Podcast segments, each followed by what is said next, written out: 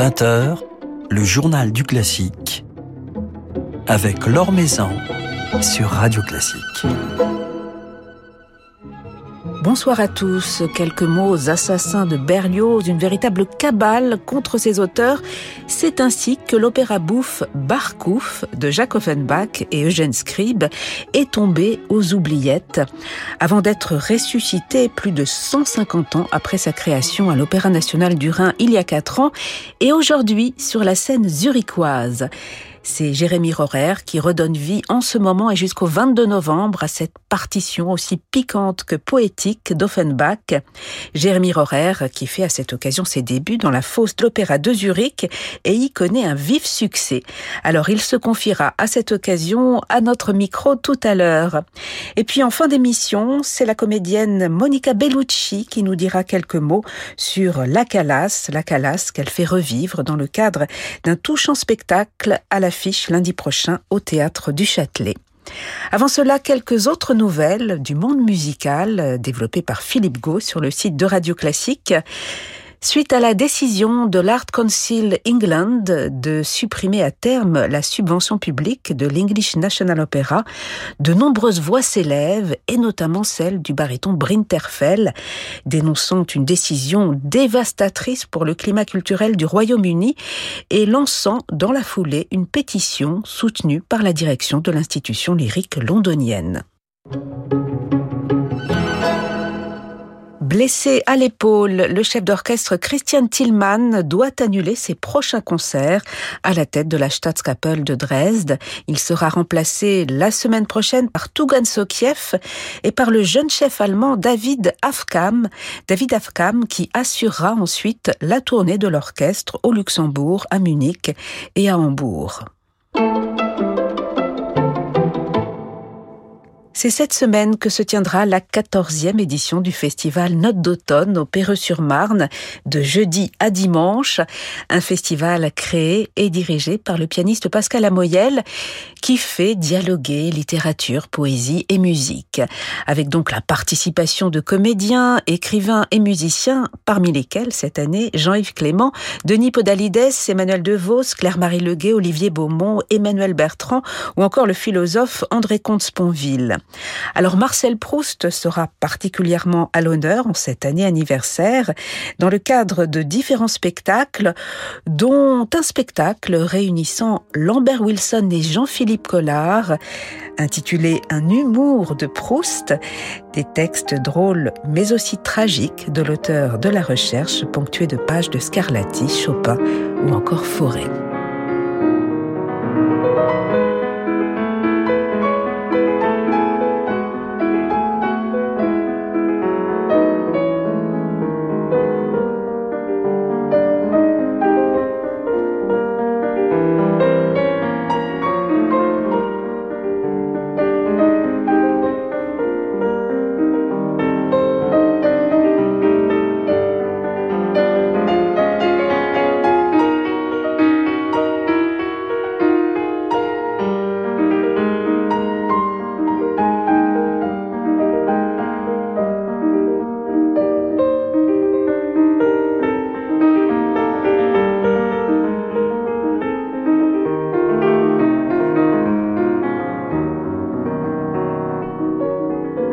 Quelques notes de la douzième barcarolle de Gabriel Fauré, un extrait du tout récent album de Jean-Philippe Collard, sorti sous le label La Dolce Volta. Jean-Philippe Collard, euh, qui sera samedi soir au théâtre des Bords de Marne du Péreux, en compagnie du comédien Lambert Wilson. Et cela dans le cadre du festival Note d'automne, qui se tient cette semaine de jeudi à dimanche. L'Or Maison sur Radio Classique. C'est à Zurich que je vous emmène maintenant à l'Opéra de Zurich où se donne en ce moment et jusqu'au 22 novembre une pétillante production, l'opéra bouffe Barkouf de Jacques Offenbach, dans la mise en scène pleine de fantaisie de Max Hopp et sous la direction ciselée et pleine d'énergie de Jérémy Rorer. Jérémy Rorer qui sait merveilleusement faire ressortir toutes les subtilités d'une partition injustement oubliée, mais qui, à en juger par le triomphe remporté ici par cette production, a su séduire, a su emporter le public. Alors c'est à l'issue de la représentation de vendredi dernier, après presque trois heures d'un spectacle haut en couleur, que je suis allée rencontrer Jérémy Rorer dans sa loge. Il s'est confié sur cette production, sur ses débuts à Zurich et ses autres grands rendez-vous à venir sur euh, des scènes françaises et internationales.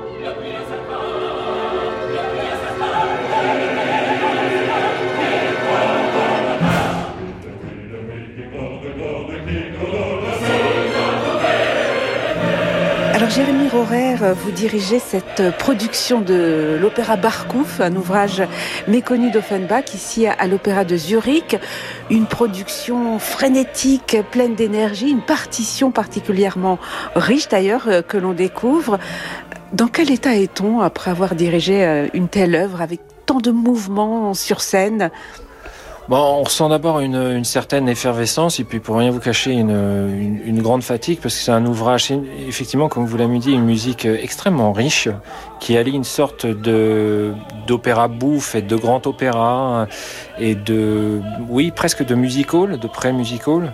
C'est extrêmement euh, varié du point de vue des humeurs, des tempi, il y a des ruptures en permanence. Et effectivement, vous l'avez dit, c'est une production scénique qui est aussi très exigeante dans ses mouvements, avec des, des grands chœurs qui se déplacent. Pour maintenir tout le monde en place, ça demande énormément de, concentration. Ça a demandé beaucoup de travail pour cacher les... Puis beaucoup de concentration au moment du spectacle. Mais euh, quand ça fonctionne, on sent une, sorte de joie en fait, et une joie d'autant plus grande que c'est un ouvrage assez méconnu, et je pense injustement parce que Offenbach semble avoir eu l'herbe coupée sous les pieds en fait, par Berlioz en particulier, une critique assassine, mais pas seulement. Et on sent dans cette œuvre en fait des préfigurations. Je ne sais pas si vous serez d'accord avec les, les, les contes d'Hoffmann. Je trouve qu'il y a une veine extrêmement lyrique, ex extrêmement euh, puissante aussi, avec une, force des, des grands mouvements euh, finaux en particulier qui sont assez, assez lointains de ce qu'on a en tête quand on pense à Offenbach, à part pour les, pour les contes. Et, du coup, quand vous dirigez cette musique d'Offenbach, d'autant que c'est votre premier Offenbach, euh, Jérémy Rorer, est-ce que vous cherchez des références, euh, y compris jusque chez Verdi, euh, chez Rossini aussi? Ben, Je trouve, je les cherche pas, mais je les trouve en fait, parce que dans, le, dans le final du deuxième acte, il y a un aspect très concertato euh, des grands opéras verdiens, avec le, le, grand chœur qui se développe et qui part de, de l'extrême nuance au fortissimo lyrique et passionné. Euh, il y a, comme je vous disais, des éléments de technique de composition extrêmement riches en fait. On sent un métier euh, déjà très très fort qui va bien au-delà de l'image, je dirais, légère et peut-être parfois superficielle qu'on a d'Offenbach.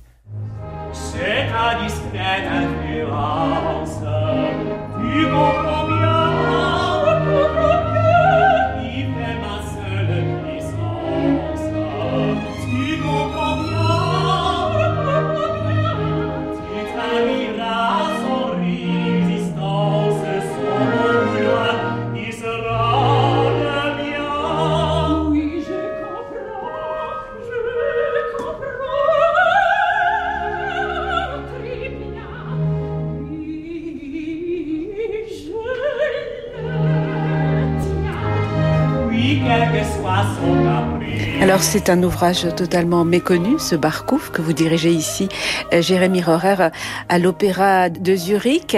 C'est un ouvrage qui raconte l'histoire d'un royaume gouverné par un chien. C'est un divertissement, c'est une satire en même temps. Comment définir cette, cette œuvre si étrange, si loufoque?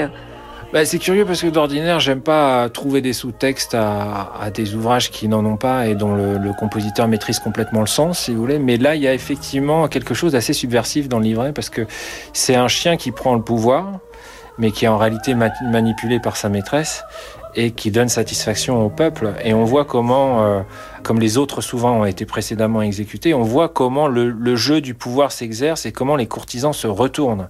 Et je trouve qu'il y a dans cette description, à, à la fois un aspect très savoureux et très cynique en fait, euh, qui va très très au-delà de, de la superficialité pour le coup. Je, trouve que c'est un, un des ouvrages les plus subversifs d'Offenbach en tout cas qui fait que la musique d'Offenbach, ici, elle n'est pas simplement légère, elle est grave, elle, est variée, elle est dense, elle est riche.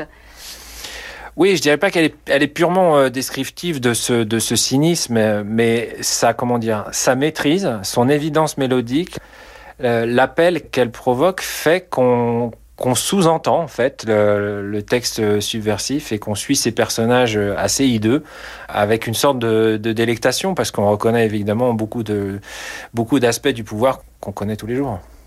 Alors, quelles sont les, grandes difficultés, les, grands défis que pose la musique d'Offenbach, notamment dans ce genre d'ouvrage? On l'évoquait avec tous ces ensembles, avec toute cette frénésie, avec euh, une demande de, précision euh, exigeante je pense que c'est la principale exigence, la précision, parce que c'est c'est une texture tellement fine, tellement euh, cristalline du point de vue de l'orchestration, et raffinée et ciselée du point de vue mélodique, on peut pas se permettre la moindre approximation, euh, paradoxalement. Et il y a aussi un sens des ruptures rythmiques, je trouve, et qui sont autant de ruptures dramatiques, qui est complètement maîtrisé dans la composition et qu'il faut restituer plus une précision, j'allais dire, plus d'ordre plus stylistique, plus française en fait. C'est-à-dire cette espèce de, de roue bateau à l'intérieur de la phrase, qui est pour moi un héritage de la musique, euh, la musique française du 18e en particulier. C'est temps, ces temps inégaux, on sent qu'ils sont inscrits en fait dans une espèce de déclamation euh, très évidente, mais dont il faut retrouver les codes. Donc il y a beaucoup, beaucoup d'aspects de précision à à coordonner euh, en même temps, mais ça rend, ça rend aussi, euh, je dois dire, l'entreprise de direction assez, euh, assez jouissive. Alors vous faites vos débuts ici, Jérémy Rorer, à l'Opéra de, Zurich, une nouvelle maison, une nouvelle fosse, un nouvel orchestre, mais vous avez eu du temps pour préparer cette production, pour trouver vos marques avec cette, cette maison? Oui, c'est une maison qui donne les moyens, qui a les moyens et qui donne les moyens aux artistes de développer euh, leur projet. Donc euh, c'est un, un projet qui s'est pratiquement développé sur deux mois déjà et le cycle des représentations se court sur un mois. Donc c'est effectivement de très bonnes conditions pour débuter. C'est une maison que j'ai manqué beaucoup par le passé. Il y a des projets qui ont été avortés en fait. Et d'une certaine manière, je suis assez heureux parce qu'on m'avait appelé pour diriger Mozart.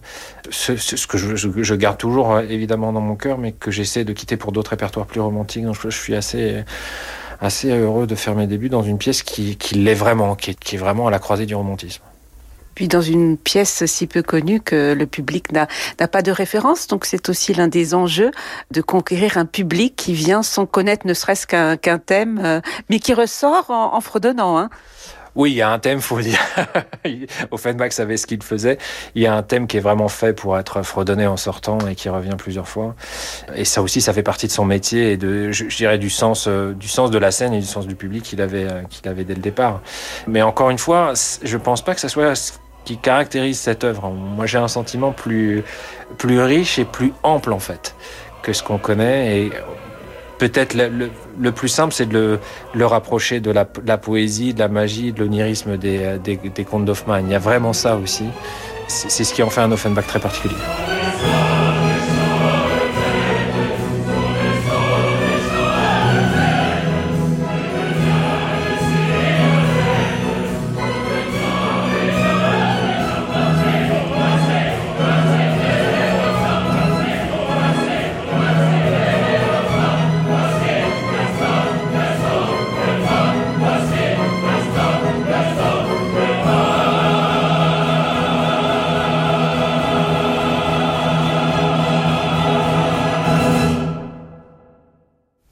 Alors vous êtes ici, euh, Jérémy Rorer, à, l'Opéra de Zurich, où vous faites vos débuts dans l'une des plus grandes maisons lyriques internationales. D'autres euh, d'autres orchestres internationaux, d'autres maisons internationales cette saison, euh, puisque vous allez retrouver l'orchestre de la radio de Munich, l'orchestre symphonique de Montréal, le Teatro Reggio de Turin ou encore le Philharmonique du Luxembourg.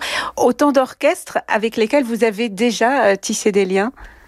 Euh, oui, euh, par le passé euh, et dans des répertoires extrêmement différents. Euh, c'est souvent des répertoires que j'ai pas eu l'occasion de, de produire en France, comme la, la cinquième de Malheur, par exemple, à Turin, qui m'a valu d'être réinvité. Je suis très très très heureux de retrouver cet orchestre, qui est un orchestre de très très haut niveau d'expression lyrique, évidemment, puisqu'il il joue de l'opéra tous les soirs et qui est un des meilleurs orchestres d'Italie, avant d'aller plus tard à, à Rome Oui, puisqu'il y aura des débuts euh, à la tête euh, de l'orchestre di Santa Cecilia à Rome Ouais, au mois de juin. Oui, c'est des débuts que j'attends depuis très très longtemps. J'avais dirigé à l'opéra, mais euh, pour moi c'est un des orchestres les plus euh, les plus phénoménaux du monde. J'adore vraiment ce qu'il y a de proprement italien dans le son et dans la dans l'expression lyrique. J'aime beaucoup le répertoire, mais j'aime aussi beaucoup les orchestres, beaucoup les chefs italiens. Et, et du coup, cette invitation et ces débuts ont une ont une grande place pour moi. Et c'est quoi justement ce son italien pour vous? C'est quelque chose qui est à la fois doux et intense tout le temps. C'est-à-dire qu'il y a, jamais de force, il y a jamais de démonstration, et en même temps, on a, une intensité, une fébrilité palpable dans la moindre, euh, dans la moindre ligne mélodique. Elle est investie de son, oui, de sa chair en fait, et, euh, et ça se fait naturellement. Si vous voulez, il y a pas, pour un chef, c'est extrêmement agréable parce qu'on on n'a pas beaucoup à conduire. Ça vient, ça vient naturellement comme un, comme un élan, et c'est assez merveilleux.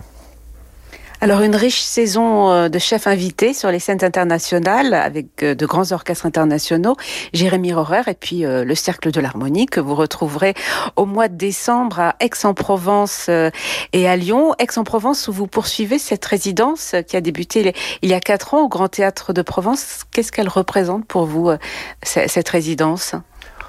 Elle, elle représente euh, infiniment de, couleurs et, d'amitié en fait. C'est ah, un homme euh, à la tête de cette structure Dominique Bluzet avec lequel j'ai vraiment tissé un lien de compréhension très fort, qui suit le projet du cercle, qui suit ses potentialités et son développement. Et j'ai aussi un rapport très très amical avec ses équipes en fait, quelques personnes euh, en particulier comme Johanna Flores.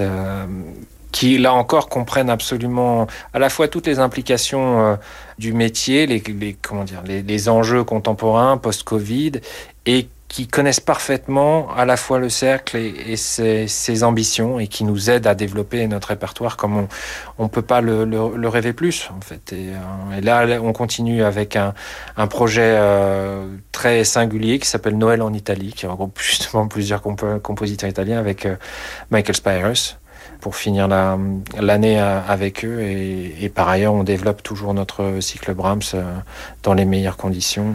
C'est un, vrai enchantement cette résidence. Et surtout, ça a développé beaucoup de nouveaux contacts pour le cercle. On a créé un axe de diffusion. On va jouer à Dijon, Lyon, euh, au Luxembourg, euh, vous l'avez dit, probablement à Grenoble.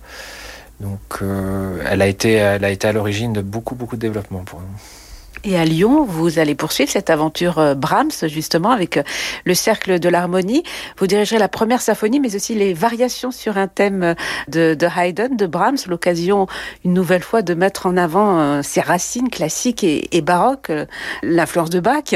Oui, sa, sa, maîtrise de, de, de, toutes ces techniques, en fait, euh, à la fois de la culture, effectivement, mais toutes les, de toutes les techniques que ça implique, euh, et en particulier euh, la variation, cette, euh, oui, cette forme euh, qui était évidemment euh, initiée par, par les, comment dire, les, les baroques, mais Bach, et qui s'est poursuivie avec les romantiques et qu'il qu maîtrise à la perfection. Il y a, en plus chez lui, dans la manière de traiter la variation, des éléments qui commencent à devenir purement poétiques. C'est ce qui me fascine dans, dans cette œuvre. Il y, a, il y a un moment où on s'échappe, vraiment, on s'évapore euh, finalement du thème, on le reconnaît presque plus et il nous emmène dans un autre, euh, dans un autre univers tout en étant parti euh, d'un thème complètement classique. Et, euh, et ça, c'est le, c'est le fait des très très grands compositeurs. En quelques notes, de pouvoir, euh, de pouvoir vous emmener dans un autre univers. Donc Brahms, c'est une grande aventure euh, qui continue pour vous, Jérémy Rorer, avec le Cercle de l'Harmonie. Oui, si vous voulez, euh, c'est pas forcément évident. Je me suis rendu compte de le montrer sous cet angle-là, mais je suis vraiment convaincu de l'importance de ses racines en fait dans la construction de son, son identité de musicien. Et je pense que les négliger euh, dans la restitution, en particulier dans la restitution sonore, ça serait vraiment une erreur de de ne pas inclure en tout cas ces éléments de connaissance qu'on a depuis, euh, depuis peu finalement à son interprétation.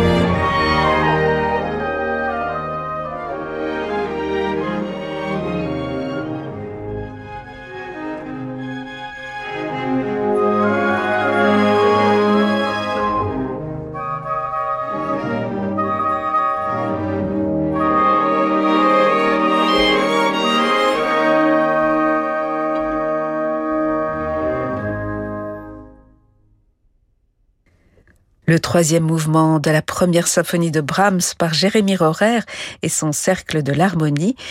Jérémy Rorer qui dirigera ses musiciens du Cercle de l'Harmonie le 16 décembre au Grand Théâtre de Provence dans un programme de Noël italien avec notamment en soliste Michael Spires et puis le 18 décembre à l'Auditorium de Lyon dans un programme cette fois-ci entièrement dédié à Brahms. Pour l'heure, Jérémy Rorer est dans la fosse de l'Opéra de Zurich où il dirige cette grisante production de Barkouf de Jacques Offenbach et cela jusqu'au 22 novembre. Le journal du classique sur Radio Classique.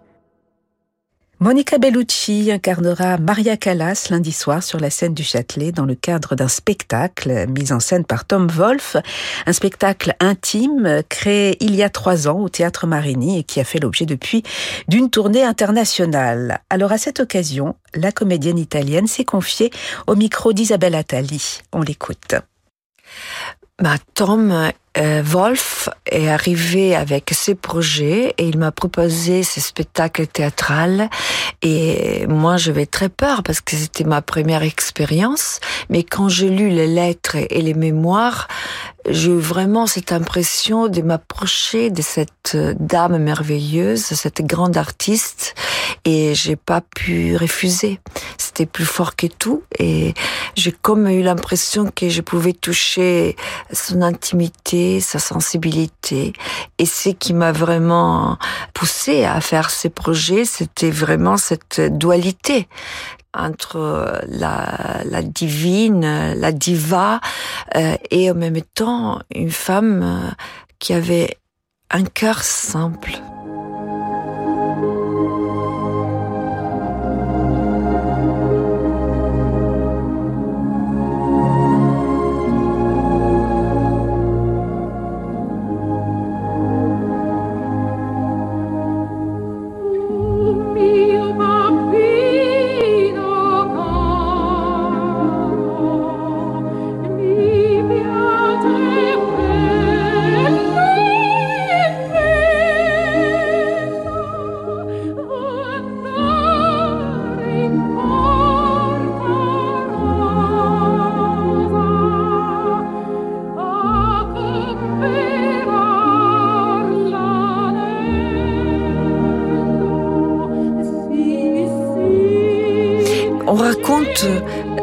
Spectacle Maria, pas Calas.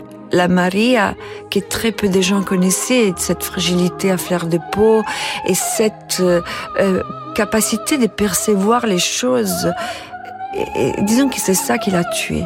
Parce que je pense que pour mourir d'amour et pour mourir de tristesse, il faut avoir, comme on a dit tout à l'heure, un cœur simple.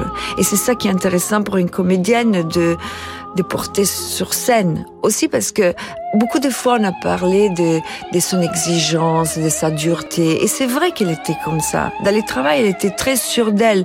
Quand elle parlait de son travail, elle était tellement forte, sûre, dure même. Parce qu'elle exigeait des autres, c'est ce qu'elle exigeait d'elle-même. Mais dans la vie, dans la vie, elle était comme un enfant. C'était quelqu'un qui n'avait pas d'expérience. Elle avait travaillé toute sa vie depuis qu'elle était un enfant. Elle a sacrifié toute son enfance pour son travail. Et quand elle a rencontré euh, Onassis, d'un coup, elle a voulu vivre sa vie de femme pour la première fois et elle a sacrifié tout ce qu'elle avait fait jusqu'à ce moment-là. Elle a sacrifié tout son travail pour un homme qui, peut-être qu'à sa manière, elle l'a aimé, mais, mais je pense que cet amour euh, a été aussi source de grande tristesse pour elle.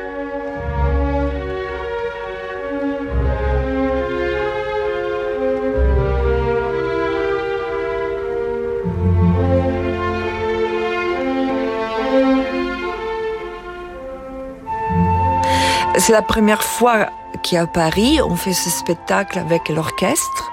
Ça va être un moment tellement beau et magique parce que c'est sûr que interpréter les lettres et les mémoires avec euh, l'orchestre et toute la magie que l'orchestre va amener, pour moi, ça va être euh, magnifique. Et, et le public euh, est tellement chaleureux à chaque fois et cette euh, expérience pour moi complètement nouvelle d'avoir les d'avoir les spectateurs comme ça en direct, ça crée un lien qui est tellement particulier, tellement beau et tellement fort.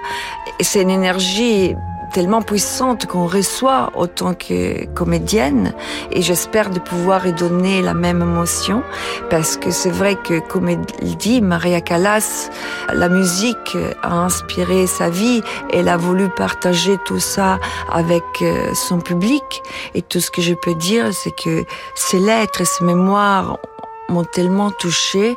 Quand Callas est arrivé dans ma vie j'ai rencontré la chanteuse, l'artiste, la grande, divine. Mais avec ce spectacle, j'ai rencontré la femme.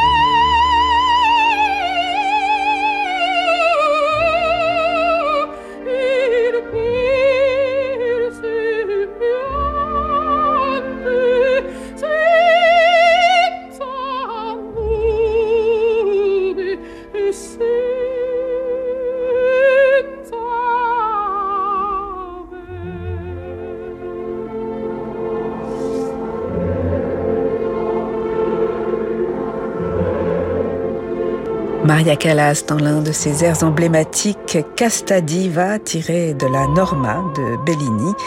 Maria Callas à laquelle Monica Bellucci redonne vie lundi soir sur la scène du Châtelet avec l'orchestre L'Amoureux sous la direction de Philippe Forger, un touchant spectacle intitulé Maria Callas, Lettres et Mémoires. Voilà, c'est la fin de ce journal du classique. Merci à Matteo Catizone Berardi pour sa réalisation. Demain, je vous emmène à Leipzig. Nous irons dans les coulisses de l'opéra et du Gewandhaus. Très belle soirée, soirée qui se prolonge en musique avec Francis Drezel.